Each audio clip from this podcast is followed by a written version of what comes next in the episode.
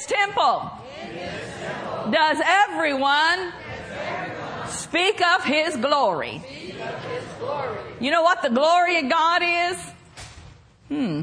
Do you know what the glory of God is? His manifest presence. And in this temple does everyone speak of God's manifest presence. And when God shows up, He brings with Him all that He is. So right up front, I want to say tonight, if you came in here with any kind of need, if you have a spiritual need, if you have an emotional, soulish need, if you have a physical need, if you have a financial need, Jesus is here to meet your need. So we don't want you to be looking at any man, any woman. You be looking unto the Lord as the word of God goes forth. Your heart is going to be encouraged to receive from Him. What are we talking about in this temple? In this temple doth everyone speak of what? And what is His glory? All right, amen. Well, you know, I like to talk about the glory and oftentimes I begin in Haggai chapter 2. And uh, we usually skip down and we just quote the scriptures about the glory. But the other day, I just started reading from verse 1 and I was like, you know, this is cool because it gives you the background of why we have those scriptures on the glory. So I'm going to do something a little bit different tonight, at least different for me. And we're going to kind of just look at Haggai chapter 2, verse by verse. And we'll begin in verse 1. I'm going to start reading it out of the Amplified, so if you don't have that version, you can follow along up here on the screen. Haggai chapter 2, verse 1. In the seventh month, on the 21st day of the month, in the second year of Darius, king of Persia, came the word of the Lord by the prophet Haggai, saying, Obviously, Haggai was a prophet of God, and so when we read these verses, we understand that he was speaking under the inspiration of the Spirit of God. And this is what he said. Speak now to Zerubbabel, son of Shealtiel, governor of Judah, and to Joshua, son of Jehozadak, the high priest, and to the remainder of the people, saying, Who is left among you who saw this house in its former glory? And how do you see it now? Is it not this in your sight as nothing in comparison to that? So what is happening here? This is the last day of the Feast of Tabernacles. The Feast of Tabernacles was commemorating the fruits of the land which um, had been won under Joshua's leadership when the children of Israel had possessed the promised land. So this was during a feast time that he's making this, this statement. And the backdrop here is that the people are gathering supplies and resources and they're going to begin the rebuilding of the temple. Now many of them had seen Solomon's temple and Solomon's temple was something to behold. And that's why Haggai here in verse three, he's addressing three issues because he senses what's going on among the thoughts of the people. And the first thing that he is addressing is he's saying, those, there are some of you here who have seen Solomon's temple, some of the older ones. And he's addressing that because they were looking to the past and they were discontent with what they were seeing to begin happening with the rebuilding of the new temple. They, it's kind of like people that live in the past and they're always talking about the good old days. Do you know anybody that does that? I tell you, some people that played sports in their younger years, and we won't name any names. did I say anybody by name? I didn't, did I? But uh, it reminds me, I've seen these shirts. I think they're great. I should find one. And it says, the older I get, the better I was. And so, that's how it is in some people's thinking about the past. They look longingly back to the past and, and that the stories that they remember of their childhood or their times when they played sport, they get bigger and bigger and bigger because they're thinking, oh, that was just an awesome time. But I want to tell you that our God is not a God of the past. He was there in the past, but He's a God of the future. He's a God of the present. And He doesn't want us looking backwards as we are serving Him. We're to be, excuse me, looking forward and pressing on to the good things he has in store for us. So Haggai was addressing this. Okay, there's some of you here that are discontent because you saw Solomon's temple. And he's saying, okay, it's not, we're not going to live there. And then the second thing that we see there, and how do you see it now? He's addressing that they're grumbling about the economy. They're grumbling about the limitations of the resources and the materials. Anybody ever heard any of that going on? God says, okay, we're going to do this. I've got a plan for your life. I've got a vision for your life. And then it doesn't look like what you think the picture should look like. And it's easy to start being discontent and saying, when is this going to happen? Why doesn't it, why hasn't it already come to pass? So there's some murmuring and there's some grumbling going on. And then lastly, what he is addressing is some of the people were standing and comparing.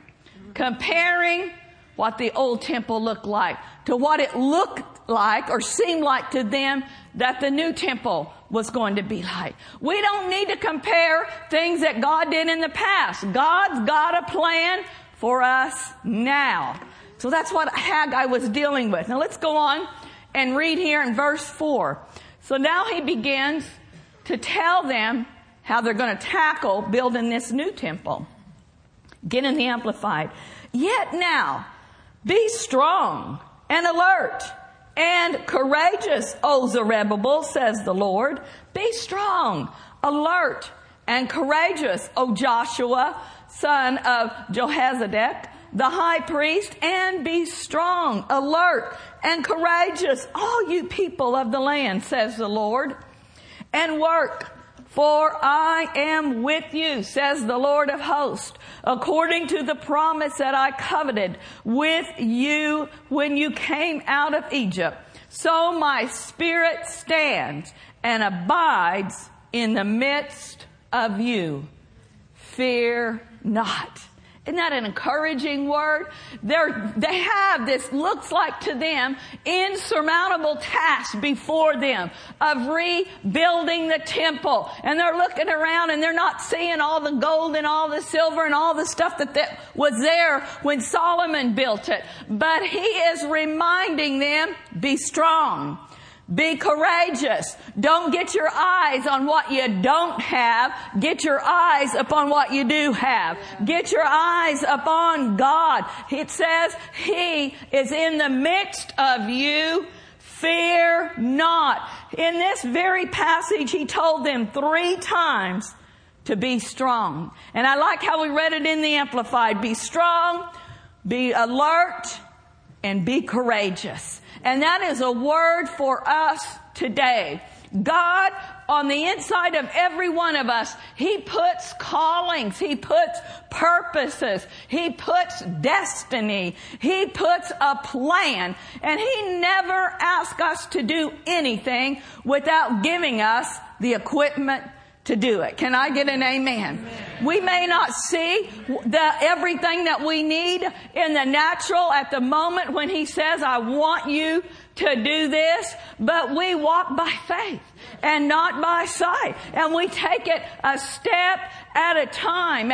And we are in faith and not in fear. And that's what he was exhorting them. And this exhortation here was similar to how he, Joshua had exhorted the people before they went in to possess the land. We won't take time to look at it, but you're familiar with Joshua chapter 1. We'll just look at verse 6. What did he say there? Be strong and of good courage for unto this people shalt thou divide for an inheritance the land which I swear unto thy fathers to give them. And then the next verse, actually, verse 7, only be thou strong and very courageous, that thou mayest observe to do according to all the law which Moses my servant commanded thee. Turn not to the right hand or to the left, that thou mayest prosper whithersoever thou goest. So it's a similar exhortation that here that Haggai is giving them, that Joshua gave them before they went in and possessed the land. He's reminding them God is with you. You're not doing this alone and you don't have to do it in your own strength. That's a good place to say amen. Aren't you glad that whatever we face in this life, we can do it in the power of the Lord. We can be strong and courageous, not in our own abilities, but in God who's on the inside of us. There's a verse in Proverbs and it says, a strong spirit of a man will sustain him. How does our spirit get strong. Our spirit gets strong the same way that it said there in Joshua, where we meditate on the word of the Lord. We literally meditate on this word, the Bible. We find promises in here that cover our case. And then when God speaks to your individual life and He gives you a vision, He gives you a dream, you need to meditate on those things. You need to confess the word over it. You need to say it's not by might, it's not by power, but it shall be by His Spirit. We need to have the attitude that Mary had when the angel Gabriel came to her and told her that she was going to bear a son supernaturally, the Lord Jesus Christ, she said to that angel, how shall these things be? And his response was, the Holy Ghost shall come upon you and overshadow you. And that's the same response for us today when we face impossible looking situations, when God drops a dream on the inside of us and we don't know where to begin or how to start to walk down that path of fulfillment. Lean to the greater one and say, I have a helper. I have supernatural equipment. I have the Holy Ghost. He's going to come on me. He's going to overshadow me. He's going to lead me. He's going to guide me. Doesn't the Bible say that we that are the sons of God, we are led by the Spirit of God. And He leads us one step at a time. He leads us from victory to victory, from faith to faith. Hallelujah. Even regarding our nation, we don't need to be in fear. Thank God for the help of the Holy Ghost.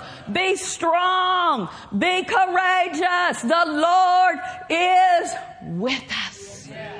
It's what Haggai told the people.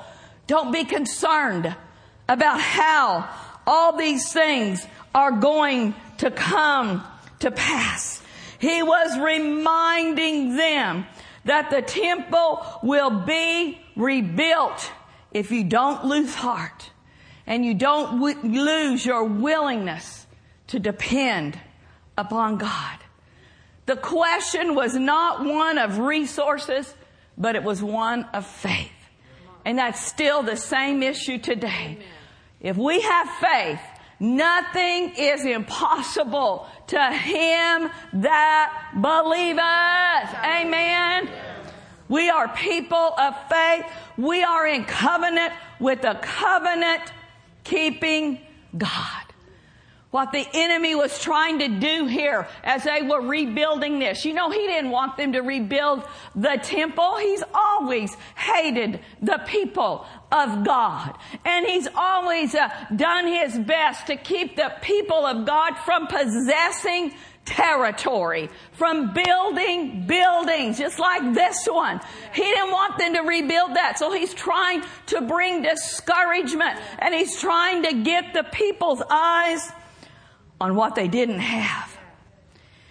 how much better he's trying to, he tells him, oh, it was so much better in the past. You'll never be able to do that again. But they were not considering God's faithfulness. God is faithful and God has unlimited resources. We serve a supernatural God. That's why we can boldly say, no matter what goes on in our nation, and we're calling it blessed of the Lord, because there are more of us that love God. We are the salt of this land. And as long as the Christian people will honor God, walk in faith, call on the name of the Lord, our nation will be blessed. But regardless of what goes on in the political realm or the economic realm, it doesn't matter. We have this promise. God is with us. God is for us. I've never seen the righteous forsaken, nor his seed out begging for bread. We have to walk by faith. I live by faith. I put my trust in you. Look at uh, 2 Corinthians chapter 4, verse 18. While we look not at the things which are seen, but at the things which are temporal. In the Amplified it says temporary. But all the things which are seen, are not seen, are eternal. When you look at a situation when these people were looking at rebuilding the temple, I'm sure they were thinking, how can this happen? Who can help us? What should we do? Well, the answer to the how and the who is God. And the answer to the what should we do is walk by faith, not by sight. Amen? Amen. Hallelujah. We don't walk and live our lives according to the economy or according to what's going on around us. We walk by faith. Now let's go back to Haggai chapter 2. And this, he continues to exhort them and to let them hear what God is promising to do.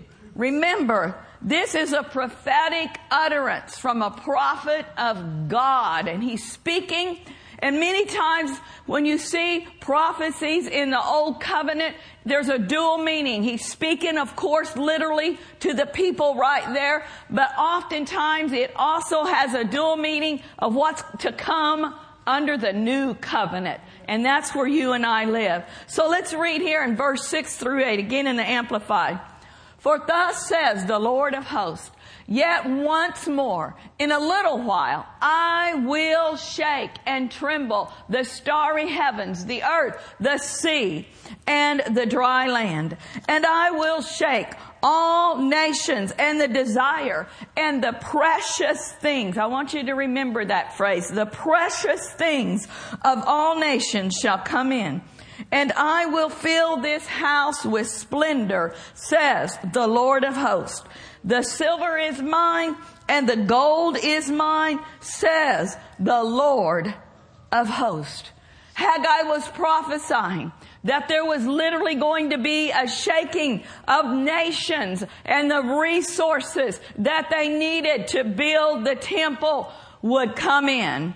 But it was also a prophetic utterance to the last days where nations would literally be shaken. What, do you know that's going on today? A whole lot of shaking is going on. Everything that can be shaken is being shaken. There are nations that have crumbled in a day. There are ungodly men that have come down from power in a day's time, dictators and evil, evil control over people. We're seeing that stuff being shaken loose. That's what he's talking about in our day. And as a result, when nations are shaken to the core, what happens in the next verse there we read it, the silver and the gold, it comes into the rightful owners. It comes into the kingdom of God. Amen. And it's not that we're after people's wealth. What we are after are the finances that will be there to finance the gospel. And God's very best is when things begin to shake, when nations begin to shake, when uh, institutions begin to shake. Haven't we seen that over the past years? The retirement funds, IRAs, all of that stuff, the stock market. There's been a shaking that is going on. And we're not saying, oh, just give us that money. What we want to see happen are people and their money. People that wealthy people come into the kingdom of God when all that they have depended on, all that they put their trust and confidence confidence in, when it begins to shake, there's people that are shaken because their retirement has gone down. There's people that are shaking because they've lost their jobs and different things. And when that begins to happen, we want them to come into the kingdom of God. There's always going to be an abundance in the household of faith. Can I get an amen? Abundant provision, wealth and riches, oil, natural resources, gold and silver, precious jewels that are, they've been hidden for this time. And when all this shaking begins to happen in the economy and around the world, one of the things that's going to be the result of that are these hidden things are going to be found. My family, I've been hearing about it already. There's things in, in Oklahoma, you know, Oklahoma is known, Oklahoma, Texas is known for a lot of oil resource, but there hadn't been any drilling there for years. But recently someone, Ben, I wish it was a Christian. That would have been awesome. I don't know. But someone developed a new means to drill oil. So now they're able to go down further. And this oil had been there all the time. But there was like this shale rock that they couldn't break through. And now they have this new equipment and they're finding oil all over the place. The resources are in this earth. We don't have to be concerned about it. God's not up in heaven going, oh, I knew I should have put more oil there. Oh, what was I thinking? I should have put more fresh water. They're all going to choke to death.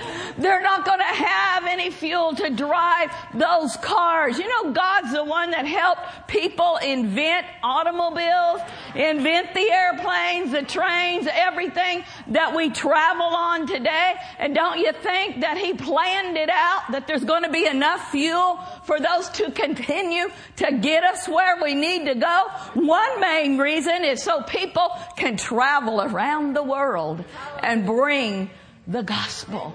The silver is His. The gold is His. And I guarantee you there are wealth and resources in this earth, in this planet that have not been tapped into yet. And I'm believing Christians are going to find them. Amen.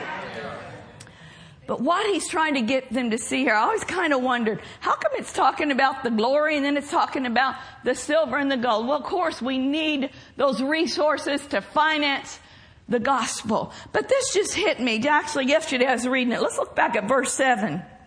I will shake all nation and the desire and the precious things of all nations shall come in.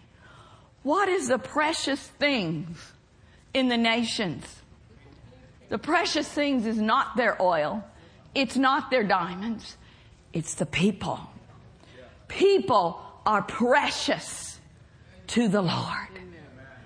That's why he shakes nations because people that have been held in bondage by evil governments and ungodly things and, and rulers that have said there's no God. Think of the people that were so bound by communism. That's why communism was shaken to the core.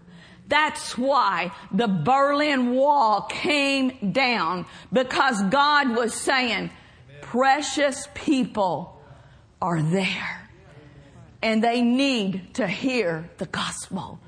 People were getting in there limitedly. But when that wall fell, it was wide open for whosoever will to hear the gospel. Precious things in the nation are people. And that's why nations are shaken so that the gospel can get in there and have free course. Why hasn't Jesus come yet? Well, I'm glad you asked. Over in James chapter 5 verse 7. Be patient, therefore, brethren, unto the coming of the Lord. Behold, the husbandman waiteth for the precious fruit of the earth, and he hath long patience for it until he receive the early and the latter rain. Verse 8. Be ye also patient. Establish your hearts for the coming of the Lord draweth nigh. A good place to say hallelujah.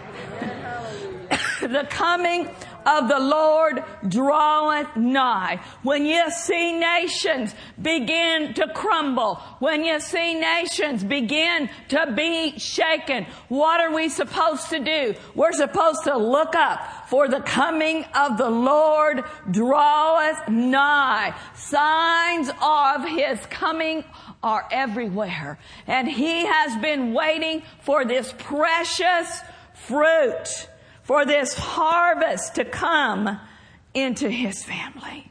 He's waiting for his harvest barns to be filled with precious things. And that's people.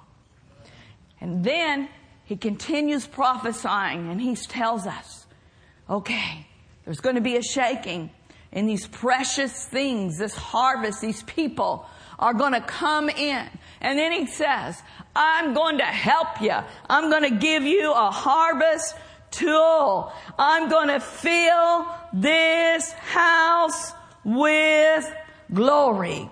He promised that he's going to fill the house with glory. Did we read that one yet? What verse did we leave off in? The silver is mine. Yes, in verse 7. And I will fill this house with glory. Amen. What he goes on after he says the silver is mine and the gold is mine, he reminds them the most precious thing is not about the building. The most important thing to God, which we gotta have buildings, we gotta have temples, we gotta have places, harvest barns, but what He's wanting them to see is I'm gonna give you the silver and the gold. I'm gonna give you the resources to build your temple, but then I'm gonna fill it with my glory. And that's the most important thing is having God's presence in our midst. In this temple doth everyone speak of what? In this temple doth everyone speak of what? His glory. And what is His glory? Our attitude here is God, we have to have your presence. We must have the anointing. Fill this temple with your glory when God comes and He fills a place with His glory, you know what begins to happen? People are set free. People that are sick are healed in their body. The lame begin to walk. The blind begin to see. Miracles begin to happen. People receive restoration and it is noised abroad. God is in the midst of His people. God is doing signs and wonders. If you need anything from God, go to that place. He is showing up and He is showing out. And this church is not the only one in the Bay Area. Thank God for any church that will exalt the name of the Lord. Any church that will welcome Him to manifest Himself in this last day. He's going to show Himself strong. He's going to fill temples with His glory. But this is one Because we're contending for the glory of God. How many of you in here, you have an area in your life that you get to say, oh man, God, show yourself strong. Manifest yourself in my body. Manifest yourself in my children. Oh God, I thank you for your glory coming upon my finances. Hallelujah. The answers are in Him. He said, I'm going to give you harvest help. What else did he promise? What else did Haggai prophesy concerning our day in our time? Let's look now at verse 9. The latter glory of this house with its successor to which Jesus came shall be greater than the former. That's something right there to be happy about. Shall be greater than the former, says the Lord of hosts. And in this place, I will give peace and prosperity, says the Lord of hosts. The glory of the latter will be greater than of the former. The former people of God that he's talking to here, they only had the glory manifesting in their literal temple that they were built. The Shekinah glory came into the Holy of Holies and they knew that that's where God's presence was. But I think one of the reasons that he said the glory of the latter house will be greater than of the former is he was seeing down through the corridors of time and he was seeing, it even mentions it in the Amplified. He was seeing Jesus coming and dying for us. He was seeing a new and a better covenant than they had. He was seeing a time when no longer would God just dwell in temples made with hands, but he was prophesying and he was seeing that day, that day of your and my day. He was seeing that time when the temple literally our temple would be filled with his glory. the glory of the latter house shall be greater than of the former. God coming and living in his people, not just in a building. That's greater glory. And when the church age started, after Jesus had died and been risen from the dead, the church age started out in glory. The church age started out in power, signs, wonders and miracles. And all down through church history, we can study and we can see that there have been awesome revivals. There have been great outpouring of His Spirit. There's been times when the glory of God so rested upon the body of Christ that healing was just in the air. That's what they tell us during the healing revival of the late 1940s over into the 1950s. They said healing was in the air. That's the glory of God. That's how the church age began. But we have this prophecy from Haggai the prophet. He looked down and he said, but I see a day coming. Not just when the church will begin, but when the church age ends before Jesus comes, that the glory of the Lord of the latter house is going to be greater than of the former. And that's where we're at. That's where you and I are living, we can expect greater glory. Not just when we come together, thank God for when we come together and there can be a corporate anointing and that is so powerful. But I saw this today. God said he dwells in us and he wants your temple to be filled with glory. What does that look like when our temple is filled with glory? Doesn't the Bible say we are temples of the Holy Ghost? He lives in us. And when we are filled with Him, wall to wall God, how does that look? What is that like? What are we supposed to expect? I am a temple of glory. That means in my spirit, there's no worry. There's no anxiety. There's no fear. Cause I got Him living in me. That means my mind, because I'm a temple filled with God Himself. My mind is at peace. I'm not tormented. I'm not full of fear about the future. It means I'm a temple of glory. And it's greater glory on the inside of me. That means my body is being quickened. That means I am healed from the top of my head to the soles of my feet. Cause where God goes, where God walks, all that He is manifest. If we just got that revelation, I'm a temple of glory.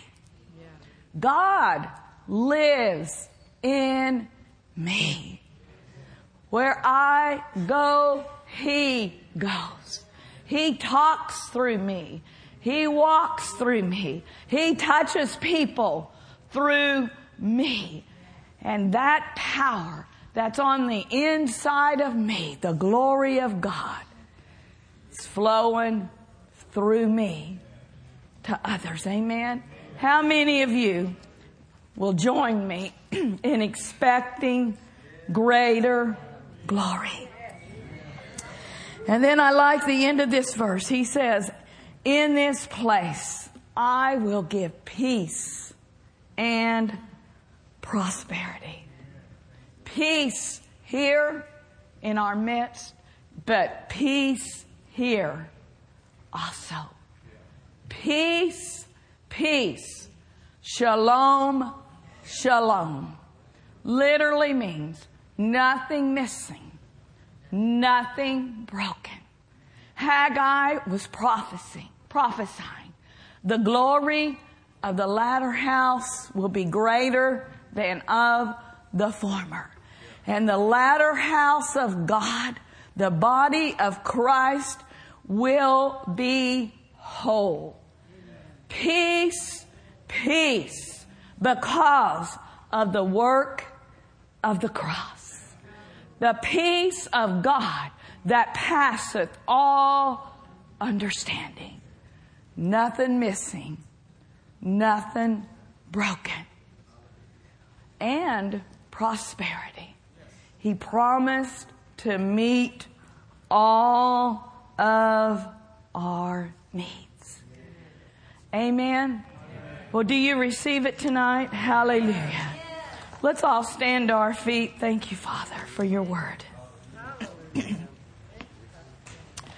oh, Father, we thank you. We thank you for the word of God. And we thank you, Lord, that you have chosen to live on the inside of us. that we are temples of glory. Hallelujah. Oh, we bless you.